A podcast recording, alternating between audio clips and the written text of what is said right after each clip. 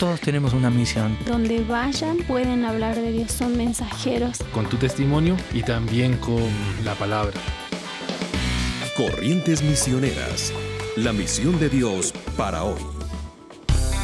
La misión dada por Dios a su iglesia no está terminada. Aún hay grupos no alcanzados por el Evangelio. El pastor Alejandro Rodríguez los define.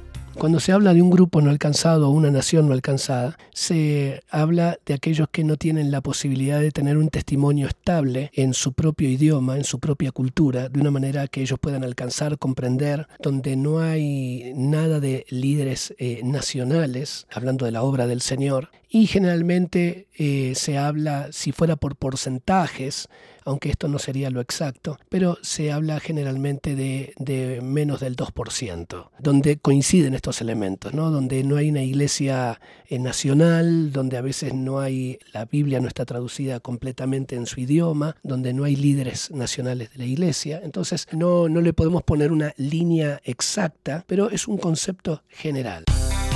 La población mundial es de más de 6 billones de personas de ellos, un 32% de la población mundial no tiene oportunidad de oír el Evangelio. Muchos de estos 680 millones nunca han oído el nombre de Jesús. Más de 66 mil personas mueren cada día sin haber tenido ningún acceso al Evangelio. Más de 2 billones de personas viven en grupos étnicos no alcanzados y cada día aproximadamente 66 mil de ellos mueren sin haber oído las buenas nuevas de salvación.